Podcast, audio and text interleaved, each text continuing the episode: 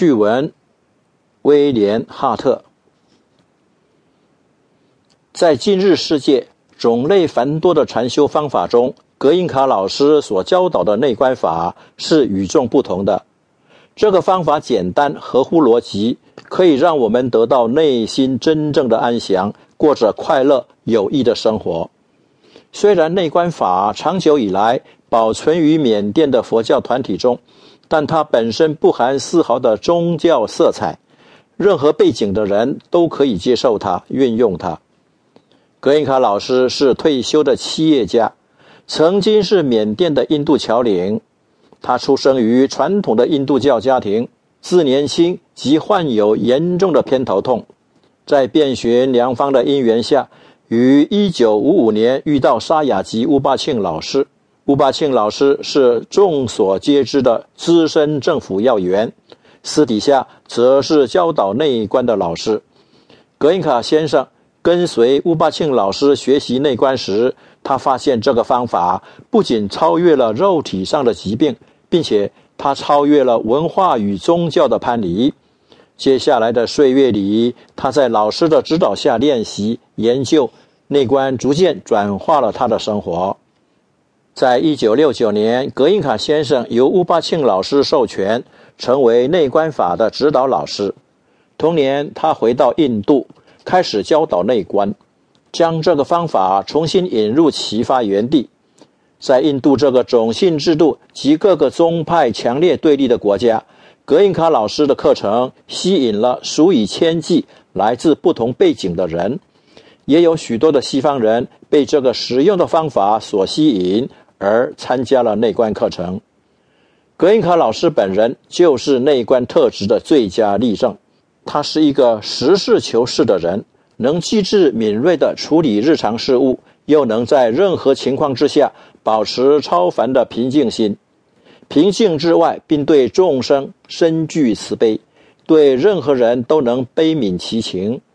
他绝不是不苟言笑的严肃长者。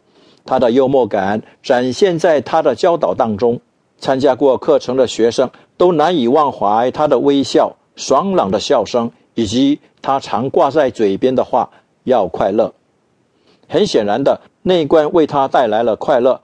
他殷切的希望借着教导大家这个方法来与大家分享他的快乐，因为内观使他受益良多。尽管格印卡老师极具吸引力。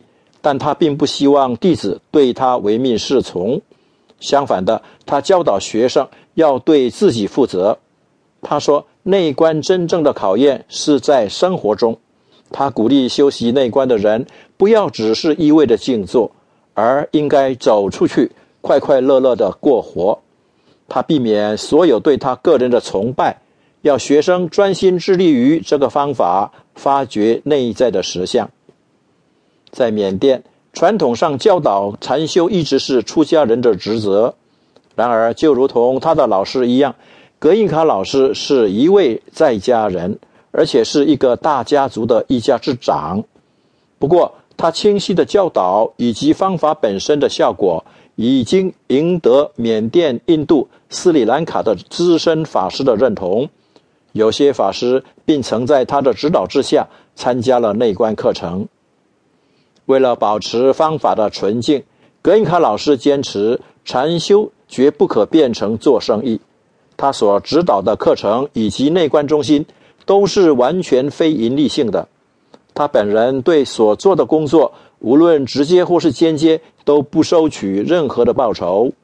他所授权代表他指导内观课程的助理老师，也是义务服务。他弘扬内观法。纯然是对众生的服务，是为了帮助需要帮助的人。格印卡老师是少数在印度与西方都极受尊崇的印度精神领袖之一。然而，他从不自我宣传，宁可靠口耳相传来传播内观的好处，而且他一再的强调，实际练习内观比著述立说来的重要。也就因此，他虽然指导了那么多人，但并不那么广为人知。这本书是第。